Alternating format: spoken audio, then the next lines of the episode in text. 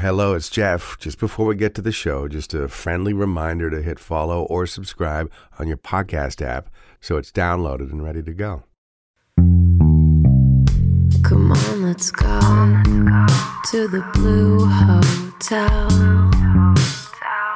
I wanna live at the Blue Hotel.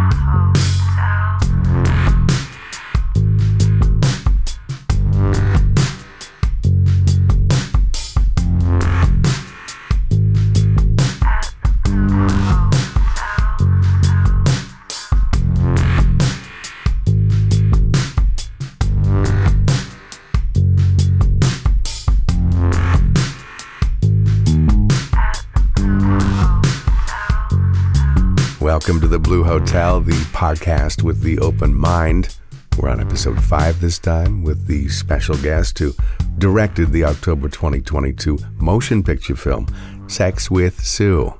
The story of Sunday night sex show legend, educator, rock star, host Sue Johanson. It's going to be fun. And coming up after that, a new erotic bedtime story featuring the link between sex and smell and the story of a rain soaked, dirty blonde and her lovers and how they can't get enough, but try they do. It's a story called Green Eyes, written and shared with you by me a bit later. Now, before we begin, let's breathe. A simple way to calm down and get into the frame of mind to enjoy conversation about relationships and pleasure and sex and how to put it all together to make your life a bit better. So let's breathe in the air. Here we go. One big breath in and out. Second one, big breath in and out. And finally, one more, third breath in and out. Now, thinking about her career, a 92 year old Sue Johanson said, it made it okay to talk about sex, to talk about all sorts of stuff, and nobody bats an eyelash anymore. She added, I wasn't young, I wasn't beautiful, I didn't have bodacious tatas, I was just a mother with a load of information.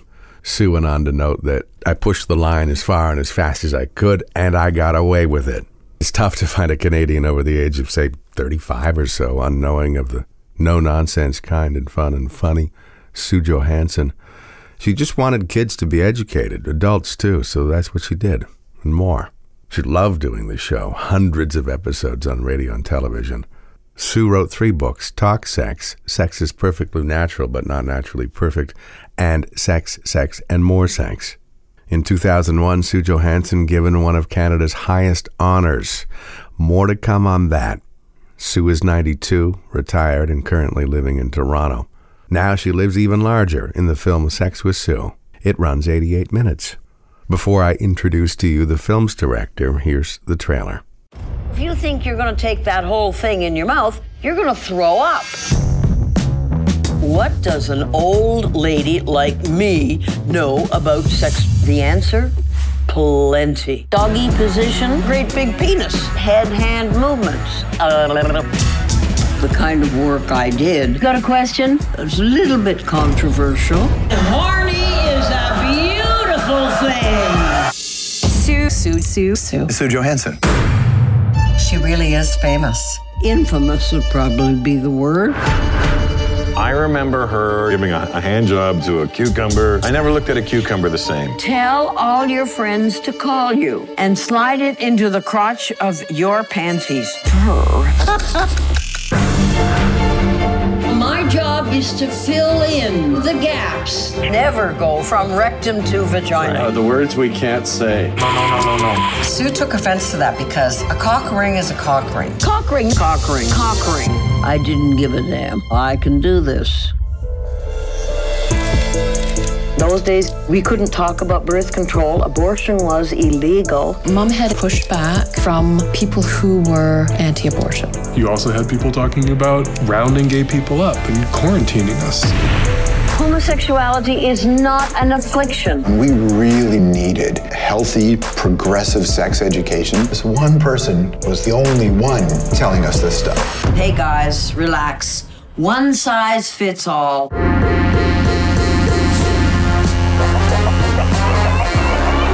Thanks to Sue for blazing a trail that I have followed as a sex educator.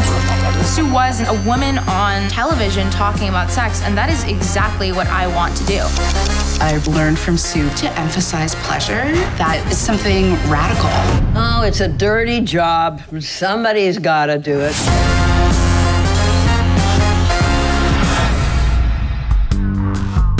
No one has ever better captured the attention and imagination of Canadians who love sex than she. She, whom I was fortunate to meet in 1988 when her show followed mine on the radio.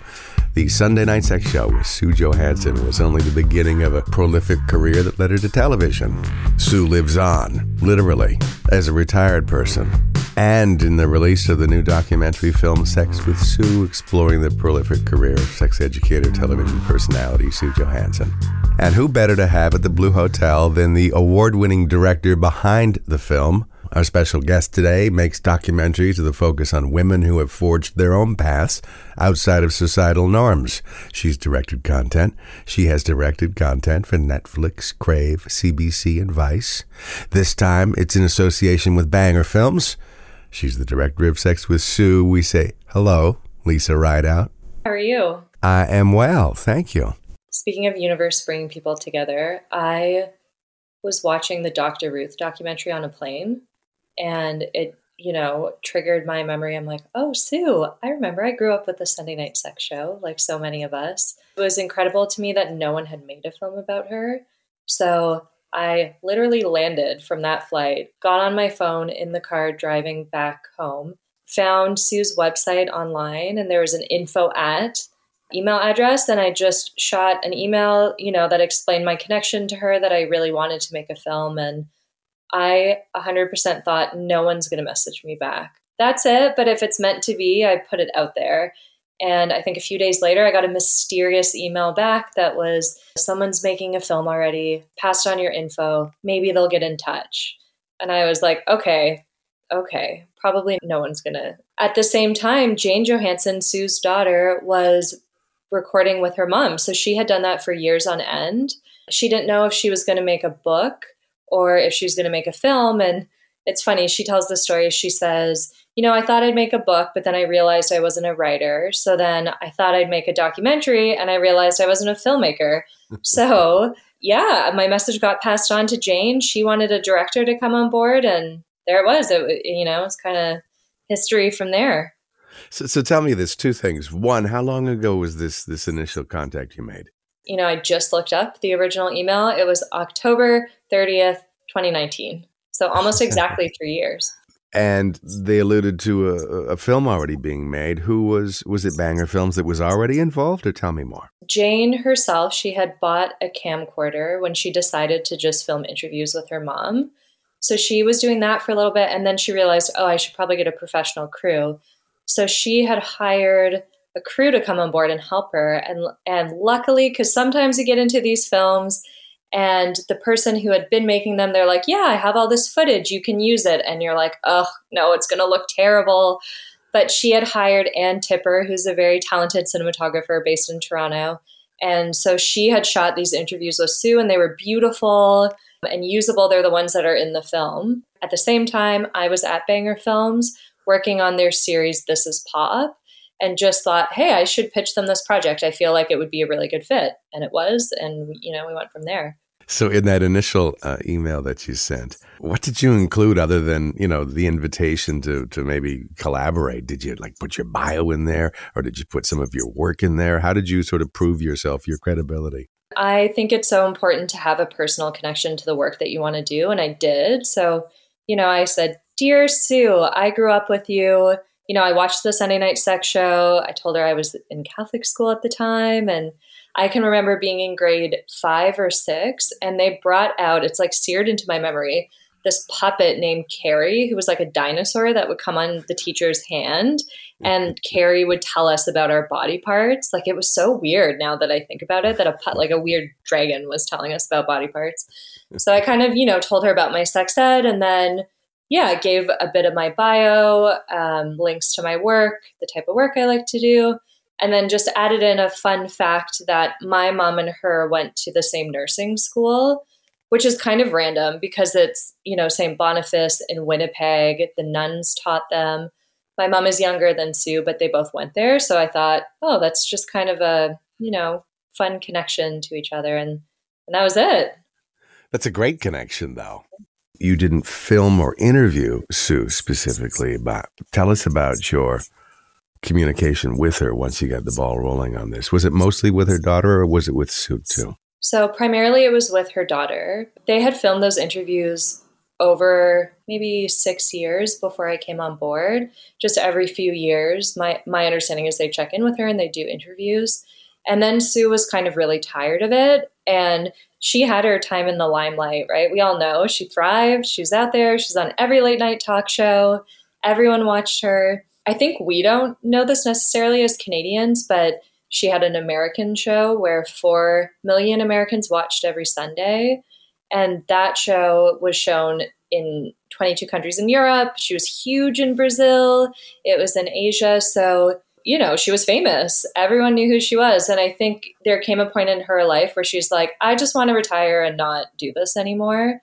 So that was when I came on board and so it, it, was primarily Jane. I, you know, I met Sue. That was important to me to be in her presence. You know, you want to really get to know the person that you're making this big film on. So that was special.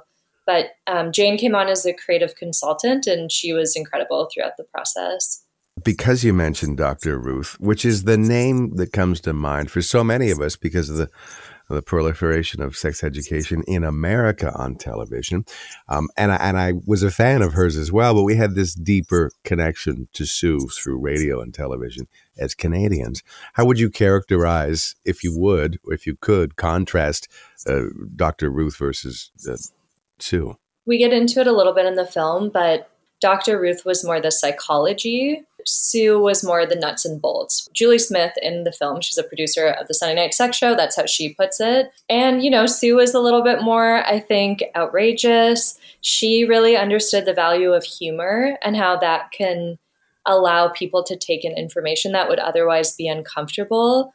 So, I mean, we, we see Sue. She's a performer, you know, she knows you get people laughing, they'll listen to you and they'll let their guard down a little bit her charm and her humor were, were unparalleled. There's no question. And we live in a society and, and it's it's not changing anytime soon. I and I think you, based on what I've learned about you, is it's about kindness, it's about respect, it's about human decency, it's about getting along. When I think about Sue, uh, her very matter of fact presentation, her boldness, um, her humor, I was surprised given that a lot of people default to being mean spirited when they don't understand or when they have some sort of insecurity of their own. Nobody ever criticized her that I can remember in all of my dealings with the public, both at radio and, and social media. Everyone seems to love her. What do you what do you think about that? That was something jumping into the research of the film, I was like, you know, why didn't anyone, did people complain? Were they picketing outside? Because, you know, I'd watched her show growing up, but the, I was young and I got, you know, little snippets of it. So then making this film, I had to watch, uh, you know, hours and hours and hours. And I was like, wow, Sue is super radical. Like, this is bold for right now. So we get into it a little bit in the film. She did get pushback because she had a birth control clinic in Toronto. So there were anti abortion protesters, I think, at one time. And, you know, we talked to Jane Hawtin, who was at Q107 and helped put Sue on the air. And she did say people would call in and complain. And I think they got a few calls when she first went on TV with the Sunday Night Sex Show, but not what you would expect in terms of what she was talking about. And I, I think I had to remind myself this was before the internet.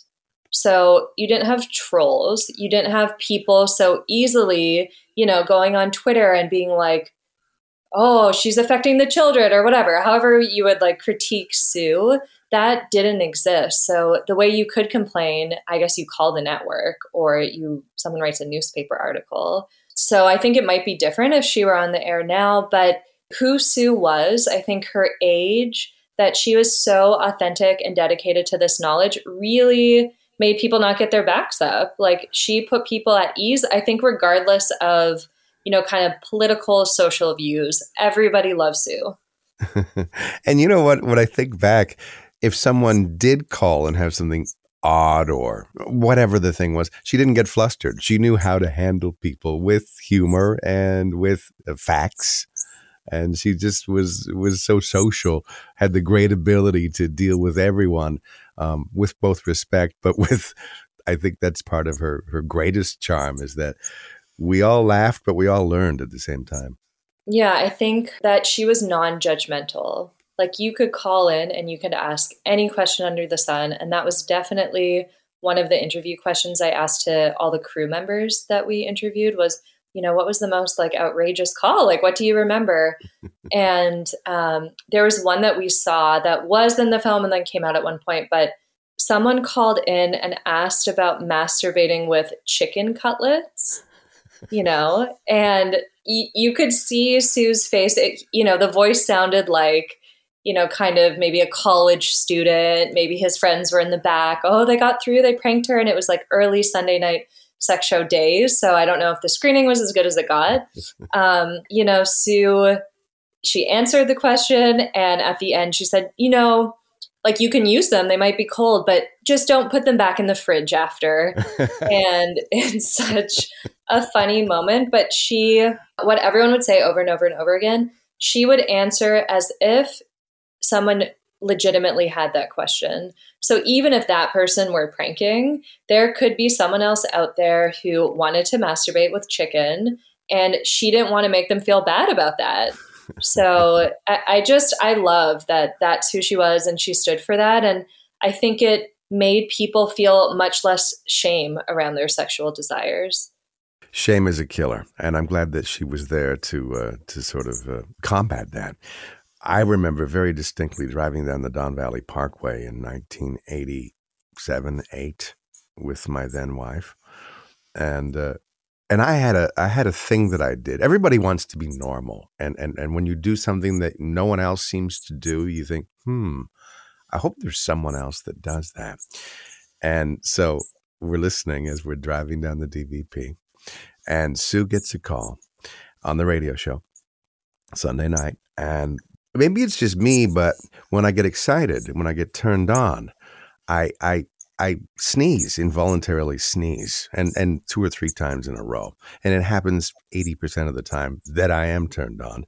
And Sue, Sue knew that that was a thing. And no one I'd ever heard knew that that was a thing or even brought it up, certainly not on the radio. And she explained how common it was or how not common it was and how okay it was and how anything is kind of okay because it exists. And I looked over at my then partner and I just smiled because I was validated. And Sue had a way of validating just about anyone from uh, that sneeze to that guy with the chicken cutlets. I, I think that's, you know, the gift that she gave to us. And, you know, I think again, I, I always go back to it, but it's hard to imagine the internet not existing and social media not existing. But, you know, now you could find a Reddit thread, I'm sure, about sneezing when you're turned on and you'll have a whole bunch of comments. So at least you'll know that other people, you know, are doing the same thing or turned on by the same thing. And there's something in not feeling alone in that. But, you know, that wasn't a thing. So I think we had such a narrow depiction of sex and sexual desires when Sue was on the air because you learned about sex, you know, in a Playboy magazine, maybe porn that was on VHS, or I can remember, I, have tried to look this up. There was a show called Bleu Nuit, I think, and we would get it. I grew up in Ottawa, but it was porn, softcore porn that was coming from Quebec. I think. And like at one point in time, you kind of get it. There'd be that, like, what is it, snowy, like you couldn't really see it, but there was that, or you were talking to your friends. So you know, there wasn't diversity, there wasn't kind of things outside of the norm. And Sue really opened up what was possible in terms of sex and sexual desires. And she talked in a way that we talk. She didn't talk in a way that was eggheady, as it were, or or or in you know with a, with a lab coat on. She talked like a person you were sitting across the kitchen table with, and that just made it so relatable to all of us. And she gave us the language too. I mean, I, I can remember a clip where someone calls in and they say, "Oh, my partner you know, wants to pee on me. And she says, Oh, you mean a golden shower? So she just, you know, she, there's no embarrassment. She's going to give you the language for what it is, and she knows everything, which is awesome. The funny thing that you mentioned chicken cutlets, uh, only in that if, if someone didn't catch episode two on sex education, when I was in grade six, when we got our first sex education in the Ontario school that I went to, they illustrated uh, intercourse by means of showing us a film that went from a couple laying down side by side, a man and a woman in a bed. And then it cut to, as a film, as a filmmaker, get this, and then it cut to chickens fornicating in a in a chicken coop, and oh. it was lost on us the relevance of that. But that was as racy, or that was as um, that was as real as it could get in in 1976. Wow, that, that I mean, that's an interesting choice. Like, why chickens? And why not, why? I don't know, pandas or any other sort of animal? Dogs, horses. Maybe horses yeah. would have been too dramatic. Yeah. Um, you mentioned you were in a Catholic school system. Did you find the need to know more? What was it like then from your memory of, of being educated or lack thereof? When I was growing up in Catholic school, there was uh, Fully Alive. There were these textbooks that we got that anyone who went to Catholic school in Ontario at a certain period of time will remember Fully Alive. I think it just taught you about your bodies and like people shouldn't touch you and then not to have sex before you're married because it was Catholic school. My mom was a nurse. So, you know, she, we couldn't talk about sex necessarily, but she would talk about birth control. Like she did kind of approach it from a medical standpoint I think we just kind of like learned as we were going, I guess, talk to our friends. Like it's hard for me to put myself back there, but we were learning as we were doing, which I think is awful and can be particularly awful for young women. I think because at that point too, you would watch porn where the guy is just like smashing the woman and it's not about female pleasure. It's not really about pleasure for anyone when you're watching porn, you know, it's about putting on a show.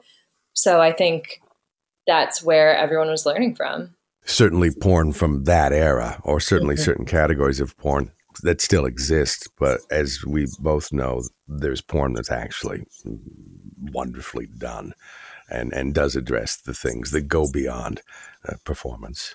Yeah, totally. We we had. I mean, it was important to me as well in this film.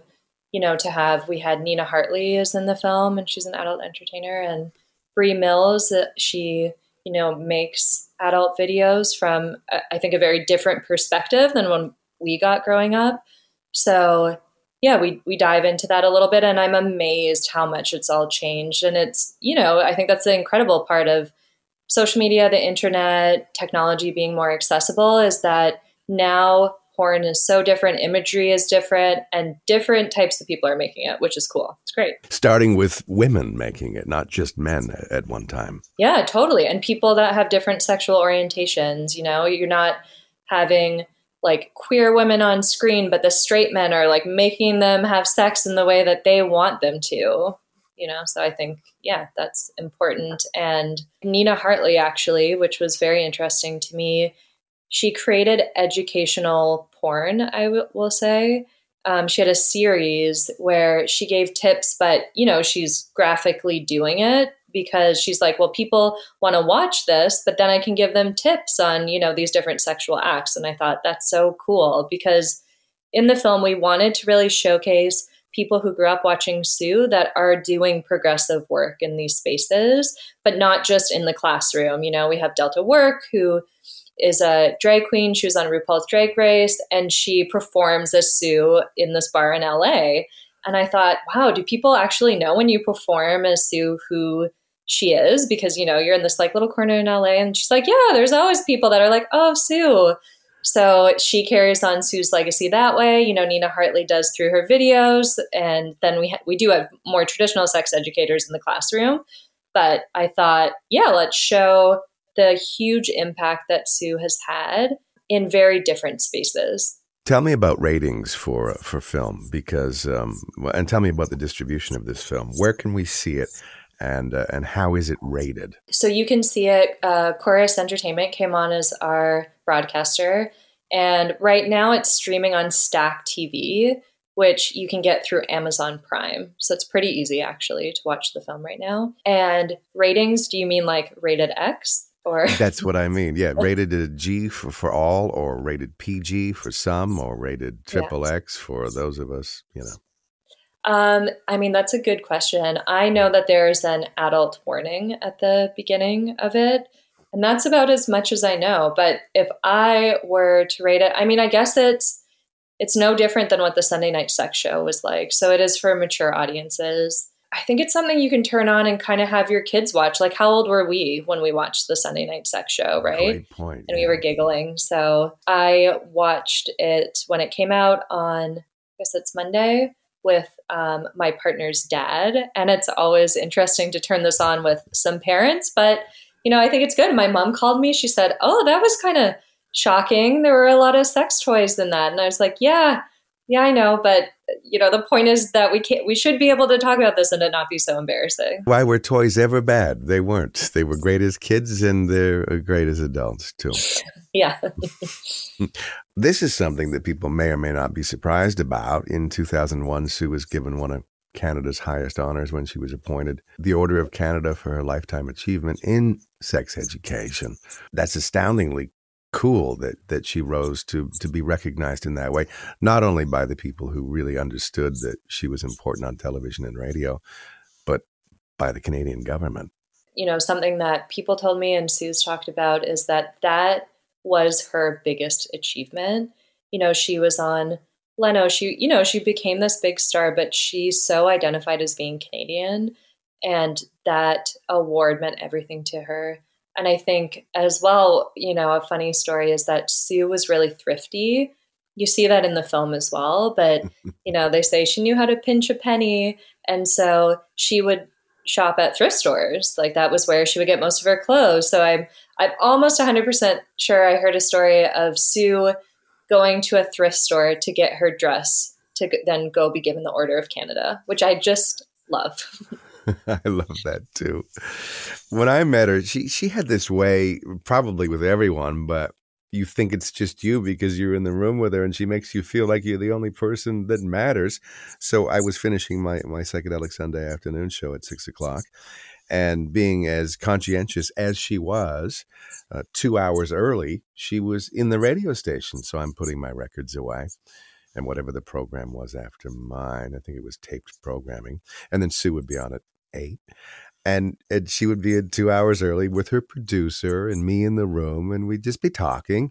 And she'd go, Jeff Woods, um, that song about "Kiss You All Over." Can you do do you do you know that one? I'm like, yeah, yeah, that was uh, Exile, I think was the band. And she goes, can you get me that 45 RPM single? I really want to play it. It's such a great song. And of course, I got it for her, and she played it. She she had a way of uh, weaving music uh, that she knew people listening to that radio station would enjoy uh, into her program.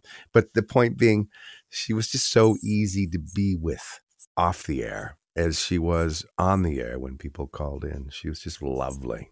yeah, I think everyone is like, Sue is the exact same on air as the off air. And I, I, I think what, you know, made her so special was that at her core, it was about information. Like it was about spreading information, sex education, people having a pleasurable sex life and being safe rather than fame, you know, rather than notoriety. Like that wasn't her goal. It was just an offshoot of her being so successful.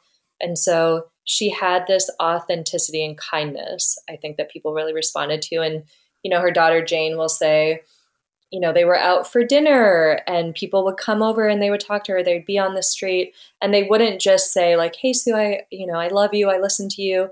They would ask her questions. Like, they would be in the middle of dinner and Sue would answer. Like, Sue, you know, was just always the same no matter where she was. Many people's favorite male sex educator, uh, Dan Savage from the Savage Love podcast, is among the contributors, Lisa. Tell us about what he brought of value to the film that no one else could have brought in the way he did. You know, I think Dan, similarly to Sue, has been a sex educator for decades. So he, you know, had his print column first. You know, he's moved through a bunch of spaces. He was, uh, you know, on TV at one point, um, a podcast. So he really gets, I think, how sex education has changed over the, you know, various decades that he's been working in the space. And he was on Sue's show. So we definitely, you know, we just didn't pick anyone. We picked people that had an authentic connection to Sue and then were experts in their field as well. So he, yeah, he gave us a really great perspective on how things had changed over the time periods you know, he's been asked, like Sue, thousands and thousands and thousands of questions. So he could say, what are the most common ones? How have they changed over time? And then he, you know, can talk about the HIV AIDS epidemic in the 80s, which was so important to talk about in this film, and talk about how it affected sex education. You know, he has a personal perspective, and Sue was on Q107 in the 80s. So you can't talk about sex, you can't talk about it in the 80s without talking about the HIV AIDS epidemic. So he, you know, really helped kind of contextualize that moment in time as well. You really um, can't talk about any of it now without bringing all of those aspects into it. But I'm trying to remember, and you know what? And you can probably shed light on this. I don't remember that whole conversation around gay, lesbian, bisexual being part of the conversation so much then. I don't remember it at all. Is it my revisionist memory, or what do you remember of the content around that? I was surprised at the diversity of questions in terms of sexual orientation. It felt like, you know, quite diverse. You know, she would answer as best as she could everything. But at least in the film, we really dig into how the HIV AIDS epidemic changed how people were approaching sex education because you had to have, you know, people were drilling down on safe sex, obviously, how to have safe sex. But there were people like Sue and others who also were like, okay, you got have to have safe sex, but you still want it to feel good. And that was different than the conversation that was going on. I think something that's incredible about Sue, and it didn't make it into the film, unfortunately, is she worked with Casey House in Toronto, which was an organization working with HIV AIDS positive men at the time. And she would bring men up to her cottage, I think quite often, that were in hospice care because of AIDS. And, you know, we heard these stories that that was an incredible experience. So, Sue, you know, she says in the film, she was really involved with the gay community. I've heard that from various people. And I think I didn't know kind of jumping in. I was like, it, you know, was it just super heteronormative? Like, like you said, I have no idea because it was such a different time period than right now. But um, at least from what people have told me and kind of piecing things together, for Sue, it was, you know, just get the right information to the right people as best as she could. And, you know, I think that was such a, kind of scary moment in time. No one knew what was going on. And we, you know, because I, I was not alive when that was happening. So my editor and I, the only kind of parallel we had to, you know, a pandemic, an epidemic happening, and like misinformation getting out there was, you know, right now with COVID and how no one knew what was going on. And we tried to kind of replicate that feeling of what was happening. And George Stroumboulopoulos, who's in it, you know, he talked very clearly and decisively about how awful the school was in the 80s when all that was happening with getting information to them and how Sue was the only one that was doing it. So, as a content creator and editor and radio show producer and host, oftentimes when I'm really passionate about a story, my hour long show could be five hours long. so the decisions, you know, making a record or making a movie is really about a series of decisions, and they're on you as the director. How long would this film be if you left everything in that you really wanted to leave in? Oh, I want to remember how long the first assembly of it was. was it five hour? It might have been a bit shorter. I think we landed with what needs to be in the film. Of course, you can make a longer film, but I mean, it's hard. We I never wanted to make you know a straight up biopic. Like I didn't want it to be Sue was born in 1930 and she did this and this and this. I wanted to ha- to weave in contemporary visuals and contemporary sex educators, and then we had to tell the social political context. So those are kind of three layers of the film, which made it so hard at points to have those pieces come together because you know, we filmed a hand job workshop in Toronto, and that has to weave into Sue's story in the right you know, you got to have it in the right place. It has to have the right re- momentum. It has to make sense.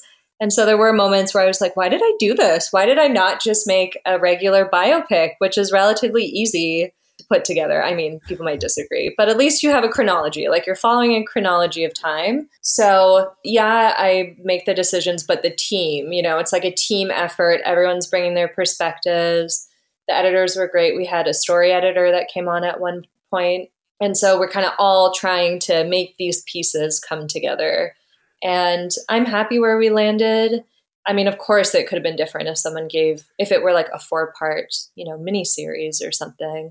But I think we couldn't actually have dug into Sue's story that much more. We would have dug into the other people in the film. Like, I would have loved to follow Nina Hartley around, you know, and tell her story more, or Shan Boodram, like some of the other people that were in the film. I think they could have really became, you know, quote unquote characters, but we didn't have the time or space to do that. A 90 minute tour de force, let's call it, that uh, I can't wait to see the whole thing. I've seen the snapshots of it and I've loved every second of it. Uh, I congratulate you, Lisa Rideout, on, on putting together such a wonderful piece. Oh, thank you. Yeah. You're it, welcome. It fun. Tell me, if you would, uh, about your relationship now, having met and worked with Banger Films, Sam Dunn. I had worked with them on This Is Pop, I think, for two years because of the pandemic, maybe a bit longer. And then we went right into this film. So it's been a number of years at this point, And yeah, they're great. They're great. I love that they're opening up from music documentaries to you know other topics and i think sue being such a cultural phenomenon really you know, fit their slate and it made sense for them and you know they're they're pros at you know making films getting talent storytelling. So it was definitely the right fit for this film. And yeah they're great. Films out. People will see the film. People will talk about the film. Is there anything else going on in the world of uh, sex with sue? It's out there. You know the hope is right now it's streaming in canada. So the hope is to get it into the, the world, more of the world, and then hopefully have some festival in person screenings where we can bring everyone together that's in the film. And, you know, I think there's there's nothing like being in a theater and hearing people react to the film. So I'm really hopeful that that will happen soon. Lisa, thanks a million for your time. Well, thanks for having me. It was fun. We did a ride at the Blue Hotel. We did a ride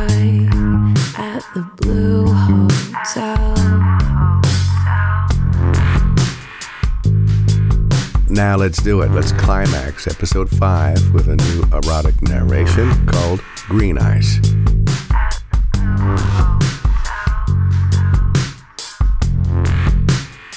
Smell, it's the sense of memory and desire. Jean Jacques Rousseau said that. We look to anatomy to legitimize the link between smells and sex. The area of the brain through which we experience smells, the olfactory lobe, it's part of the limbic system, the emotional brain, the area through which sexual thoughts and desires are derived. It was 1932 when Brill suggested that people kiss to get their noses closer together so they can smell each other, or to get their mouths together so they can taste each other, since most of what we call taste is actually dependent upon smell. Back in 1999, while some of us were partying, others were examining the effects of 30 different smells on male sexual arousal. Each of the odors tested produced an increase in the flow of blood to their cocks. And the odor that did it in the greatest way was a combination of lavender and pumpkin pie. And then the study was repeated on females, assessing their vaginal blood flow. And the largest increases were from candy and cucumber, tied with baby powder, and then a combination of pumpkin pie and lavender, and yet another combo of baby powder and chocolate. It was a matter of people recalling familiar scents and then being aroused by them. There's simply nothing quite like the trigger of scent to put you at a time and in a place. For him, the trigger of scent could push him back 30 years to when he was facing a girl whose back was to his high school bedroom mirror, her arms raised around his neck, and suddenly her summer sweat scent filled his head, and the blood rushed to his cock, and soon they were bare, and him on his knees, and then her, and then he was deep inside her, and that was the end of the innocence. And she couldn't quite grasp the effect her smell had upon him. So she'd shower it away, and he'd miss it, and he'd implore her to come and meet him next when she'd been running and sweating, unbathed and ripe. It was the way she smelled, and it was the way she looked and felt, too. Her riveting green eyes, and her luscious lips, and her full, protruding ass. But it was really the way she smelled when she sweat, to the point it dripped from under her arms and it filled his head with thoughts that led to acts by bodies soaked and spent on hot summer afternoons. It was a time and place, summertime, parents away, teenage love and bloom. The vision of her honey brown hair down her bare back and her swimmer strong thighs spread, and that smile, things that would stay with him forever. It was a few years later, between lovers, he was on holiday in the sun of the South Pacific when he met a girl at Bondi Beach. They were there separately and found themselves together on a bench close enough to one another that he was sent back to that summer with the schoolgirl. Suddenly, his head filled with a similar scent, and it was powerful, and his body responded exactly the same way, as if it were the same girl. His cock never harder than these moments. And then he never smelled anything quite like it again until last week. It was another park, another Sunday, not a cloud in the sky, sticky hot. He's baking on a blanket facing the bay and watching a dirty, blonde, wavy haired woman, cross legged on a towel. Her profile facing him. She was facing a red headed friend. And they were laughing and telling stories and talking with their hands, and giggling at the absurdity of the pictures they were painting, dating stories, more like online dating nightmares. Then the intensity of the sun pushed them onto their feet, and he watched as they made their way toward the water and went in, a bit above their waist, to cool off. They continued telling each other stories, the sound traveling on water as it does, and he continued listening. They were immensely cute the way they related and threw their heads back as though they'd been on the same dates with the same guys. And as the air got hotter still, sweat dripped down their foreheads, and they ventured out further, diving under, kicking towards the floating deck a hundred yards closer to the sun, and up they pulled their bodies, putting themselves on their backs, on the wooden planks of the deck, and talking some more, but more quietly now. He smiled and packed up his things and took his thoughts about the blonde and the redhead home with him. Then, in the middle of that night, there they were in his dream. The kind of dream that takes you right to the moment of something profoundly sexy, and then you wake up and think, oh my God, if only I could get back to that. And so you close your eyes and try, but to no avail. And when he opened his eyes again, it was holiday Monday. And around noon, when the sun had returned to its highest spot in the sky, he went back and found a spot and laid himself down and pushed the buds into his ears and played some music and closed his eyes to daydream. And while he did, the grass around him became checkered with blankets and towels and like minded souls soaking up the heat of the summer sun. When he opened his eyes, there she was, Dirty blonde wavy hair was back, alone this time, maybe 25 feet away, standing as she was, surveying her head off into the distance towards boats that were looking for a breeze on the bay. She spread out her indigo blue blanket and kicked off her flip flops and sat with knees up and arms around them. She checked her phone and then she set it down.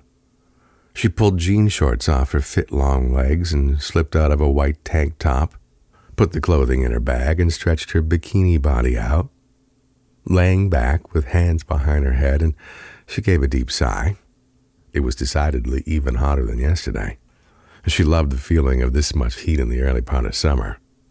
She leaned left and pulled a stainless steel vessel out of her bag and put it to her lips, sipping. And then, after pushing her wavy blonde locks up on top of her head with a tie, she rested it upon the blanket and welcomed more heat he, with his eyes protected from the glare of the sun, hidden by shades, laid himself back and nodded off. Having no idea how long he'd been out, when he opened his eyes again, lifted up his head, the blue blanket was still there, but it was empty. And just as he noticed, a voice. You're here again. Apparently she had noticed him yesterday. He responded, No place I'd rather be. What a day, right? What a weekend, he shot back. She said, I'm so hot, though, I'm going to have to go get wet soon. Don't you swim? He said, I do, but not in this cold water. She said, Big baby. He said, I just know what I like. Oh, really? What do you like? He responded, Where to start? She said, oh, Always start at the top. And so he began, well, warm water, for one.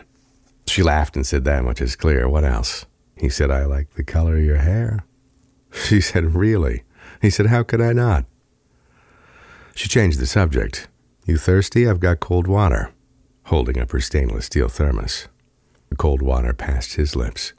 She continued, Come with me if you want to move up a bit to my blue blanket, and you can continue with your list. He grinned, stood up, gathered up his blanket and things. Together they walked the 25 feet to where her things were, and she said, We can share mine, straightening out the blue blanket, and then slipping off her jean shorts, extending her hand, motioning for him to join. And she put herself next to him at a bit of a distance and sat, and so did he. And she lifted her top over her head and she warned, It's a perfect day, but don't let it fool you. Forecast says it'll cloud over at some point this afternoon, rain. As they faced the water and the glaring sun beat down upon their bodies, she continued, So go on, you like my hair. As she pulled the elastic from it and gave it a shake, he replied, Dirty blonde, what's not to like? And you know what else I like even more? The combination of that and your dark eyebrows. It was his favorite. Really, she said, that's new on me. Go on. He laughed at her insistence and said, You're going to have to help me with this one. She said, How do you mean? He said, Take off your glasses. And so she did, and he was fixed on her eyes, and he told her so. I love your green eyes. Her smile grew wide, and she thanked him. He continued, There's some great songs about green eyes. She said, Tell me. He started in with Green Eyed Lady, Lovely Lady, strolling slowly towards the sun, Green Eyed Lady, Ocean Lady, soothing every raging wave that comes. She grinned and responded, That kind of talk will get you everywhere. Adding, I know that song, Sugar, he finished it for Sugarloaf. Was the summer of 1970, number three in the US, number one in Canada. He said, Okay, how about something from this century? Honey, you are a rock upon which I stand, and I've come here to talk. I hope you understand. She laughed and said, Oh, I understand. Song lyrics as panty removers. Go on. He laughed and gave up another verse, saying, Here's the best part. Green eyes, the spotlight shines upon you, and how could anybody deny you? She smiled and raised her eyebrows, prompting more, and he continued, I came here with a load, and it feels so much lighter now I've met you. She questioned, You're a songwriter? And he gave credit where due. That one's actually Chris Martin. Me, I'm just an addict for the music. And obviously, green eyes.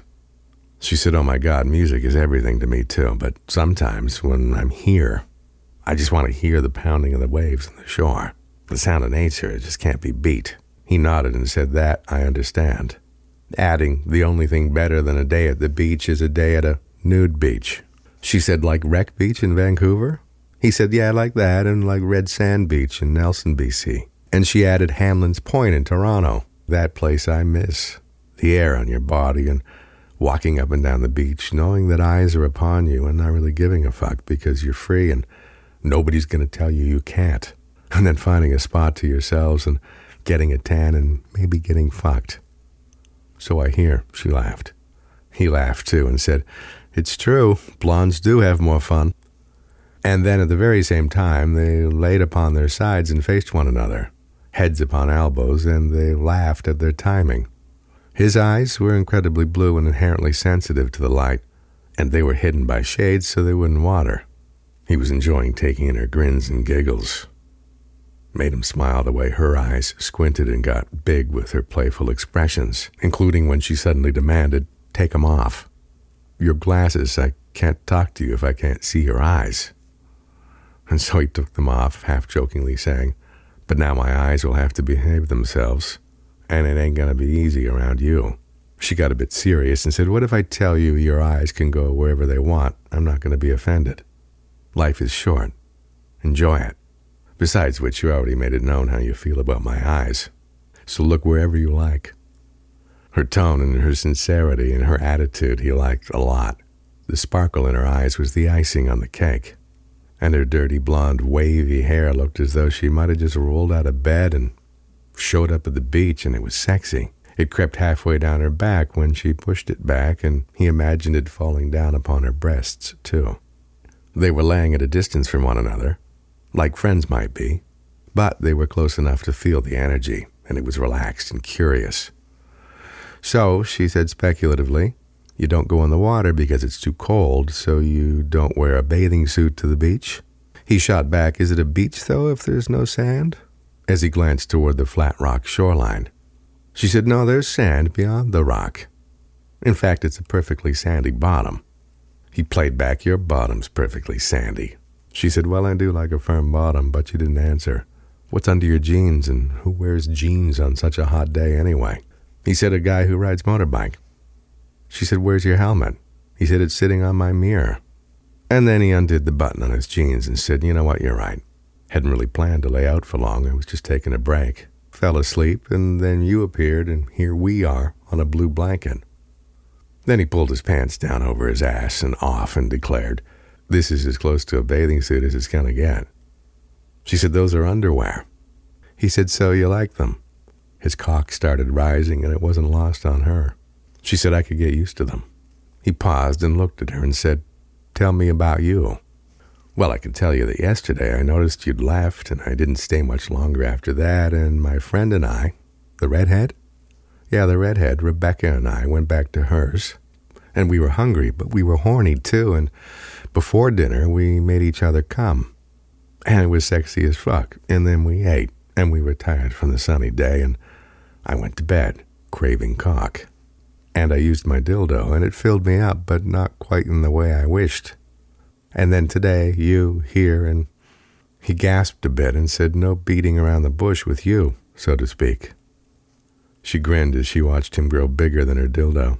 And she said, Rebecca just texted me and she's got a date tonight. He said, Another girl? No, a guy. We're both bi, and sometimes we play, but mostly just the two of us, and then we do our own thing with men. He said, What's the sexiest thing you've done with a man in the last 90 days? She pondered for a second and started in. Two weeks ago, I was walking by the shops on my way to the parking lot in behind, and it poured rain hard. And I thought I should probably just keep going, but instinctively I ducked into a shop, a flower place, and there wasn't anyone else there except a guy who was about to close up. And he said, Take your time, it doesn't appear it's going to slow down anytime soon. And he didn't look familiar, so I asked him how long he'd been working there. And he said he just got the gig two weeks prior, having moved up from the city. It was his mom's place, and he came to help out on Saturdays. And he was young, and he was hot as fuck. And I was wet, not only from the rain, but the feeling the rain gives me. And I just stood there looking out as the rain pelted the passing cars and filled the streets, and I glanced at him, and I guess he saw it in my face, I don't know. I just didn't want to leave, and I didn't have to, and he could see that. And then he brushed by me and said, I have to lock it, but you don't have to go. And I said, Good. Then, as he walked toward the counter, my eyes sort of took his clothes off, and it was like he knew. Because when he got there, he came right out and said it with his finger, Come. And so I did, and it was right out of the movies. He was sweet, but he was self assured, and he held my face in his hands and he kissed me, and I was a puddle. And then I let him do whatever he wanted. What did he want? He said, Take your coat off, so I did, and he peeled my t shirt over my head for me. And then? and then his hands took my breasts, his mouth too. And then he yanked my yoga pants down around my ankles, and got on his knees and pulled my underwear to the side with one hand and gripped one breast with the other, and tongued my lips and clit for about ten, fifteen minutes, I swear. My knees were weak and I was dripping into his mouth. And then I erupted and squirted and gushed all over his face, my legs trembling as he dragged me up. The whole time the rain beat down upon the skylight above us. And just when my body stopped visibly pulsating, he pushed the palm of his hand against the mound between my legs, resting his fingertips just inside me. And he took his other hand and fingered me lightly from behind. He couldn't get enough of me, and I let him, and I told him, fuck me now. And so he turned me around, and I bent my body and thrust my ass to him and gripped the counter, and he was inside me like a shot, and he thrust his perfect cock up and into me. And he drove it hard until I could feel he could explode at any time when I told him don't. And I turned around and fell to my knees, and he shot every drop into my waiting mouth. And I felt more alive in that moment than I had all year. Her story left him speechless. She laughed and said, Too much information? He laughed along with her and said, I hope he sent you off with flowers. She said, Oh, he sent me off, walking a bit funny, and with the feeling I'd be back another day around closing time. They laughed some more and they fell on their backs side by side and gave in to their imaginations for a moment or two. And then she inched her way along the blanket a bit closer, closer than they'd yet been. There it was, from the heat and probably from the way her story got her worked up. The smell under her arms was all around him. And it filled his head, and the blood raced into his cock, and all he wanted to be was inside of her. He knew she had no idea the impact her scent had upon him, but he couldn't contain himself about that, and he blurted it out. Man, you smell good. I need you to kiss me. And so she did. From above, she locked his mouth with hers and she could have easily mounted him right then and there were they not in the middle of the grass in a public place. So they kept kissing, and their smells together made the blood in her cunt flow too. And it became painfully evident it was time for a change of scenery. And so they paused, and he stated what she knew was true. We need to go somewhere. She said anywhere but here. And so she pulled her shorts over her bikini bottoms and pulled the tank top down over her shoulders he pulled on his jeans and t shirt. She her flip flops, he his motorcycle boots. She folded the blanket into the bag it went. They stood facing one another and shared what was left of the cold water in the thermos. And then she said, Take me somewhere and take care of this puddle, and I'll take care of that, as her hand pressed against his crotch. And he said, Come then. Off they went, in a southwest direction that rose towards tall trees in the distance and they made their way to a trailhead of hard packed ground that led them into a forest. The path gently wound its way through pines and firs and spruce, and large rocks jutted here and there, and they came upon a stream that flowed from the hills above to the bay below. And because most everyone was at or on the bay, it was peaceful along the path. They passed only a few hikers as they kept traveling. Then suddenly the trees broke and a plateau presented itself with green grasses dotted with wild flowers. And then, overhead, that morning's forecast came true as rain began pouring from the sky. The ground beneath their feet and the rocks along the path gave up steam. And he said, It's like that flower shop all over again. And she said, Only better. Then he said, This way, taking her hand and veering off the beaten path so they could walk along the riverbank. They'd been this way before, but not with the feverish pitch that pushed them further toward a sound that grew with every step until it was almost deafening, and falling from three stories above, hammering down upon and gushing over the rocks below, a waterfall, with a relatively serene pool at its base, dimpled by the steady falling rain. They dropped their things onto the large flat rock surface beneath them, and her hands worked underneath her shirt and she pulled her bikini top away, discarding it on the rock, while his hands slid her bottoms down shorts and bikini all in one. She stepped out of them. Then her hands yanked open the button of his jeans, and she yanked them down. As he kicked off his boots and ripped off his shirt, the rain had soaked their hair and water streamed down their faces. All that was between their bodies and the world now was the sheer cotton of her top, soaked as it was, revealing the bumps around her erect nipples, her areola the size and color of which he found astonishingly sexy each three inches across and bronze. And she brought her hands up and she cupped each of her tits with a sort of pride and presentation like she was making an offering. And he accepted by grabbing the top edge of the material and pulling hard left and right, tearing the tank top in two. And the sight of her full and well separated tits was a sight to behold. His head dropped down, his mouth took one and then the other, his hands assisting, and the rain made his tongue slip and slide all around and her hands had fallen and wrapped themselves around his ass, holding both cheeks tightly, her nails digging in, He extended his right hand around to her ass, and his left hand kept working her tits. While his mouth met hers in the wet of the rain, and the spit swirled about their hungry mouths and dieting tongues. Her right hand had remained clamped to his ass, and the other hand gripped his cock. She fingered around its head and rubbed the most tender spot just below the head, as if it were her own, so skillfully teasing and bringing to a low boil his cum filled balls. Their senses were raging as the waterfall pounded and the raindrops pelted, and then she pushed him back and started steering him toward a rock, directed him up to sit, his crotch the same level as her face, and she took it into her mouth and sucked sensing that the harder she did, the more he would crave a different hole. And as she stroked it with her lips, he did crave the spot between her legs, and he pushed her back, this time steering her off the rocks and onto the earth, towards a broad tree. Then he turned her around and bent her at the waist, and she gripped the trunk, and he slid his thickness into her dripping tight lips, and slowly pumped holding himself all the way inside her for a couple of seconds before pulling out and back in and again and again. And it felt so good for them both.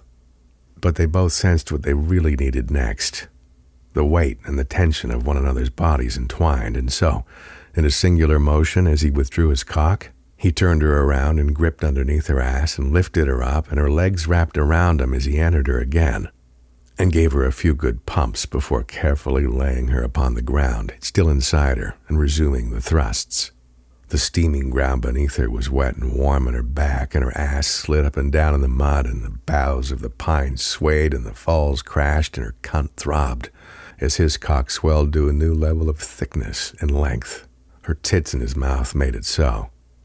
And he really needed to hear and see her come and sense the best path toward that was flipping her on top of him, and so he did, and she arched, and she rode, and he reached to his sides and scraped the ground and smeared the mud all over her perfect tits, and their mouths met and their tongues dove, and suddenly she held steady and firm, and she shuddered as she came, hard and long. And just as she did, he exploded inside her, gripping her ass tightly, as his cum shot into her again and again until he was drained. And then they lay there and they laughed. And he said, Kiss me, Green Eyes. And she did. And the rain stopped and the sun came back out. Come on, let's go to the Blue Hotel.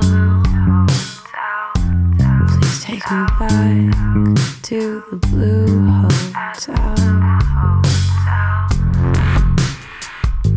The Blue Hotel Podcast, just about every Thursday at midnight Eastern. Follow, listen, enjoy, rate, review, share, repeat. Till next time, I'm Jeff Woods.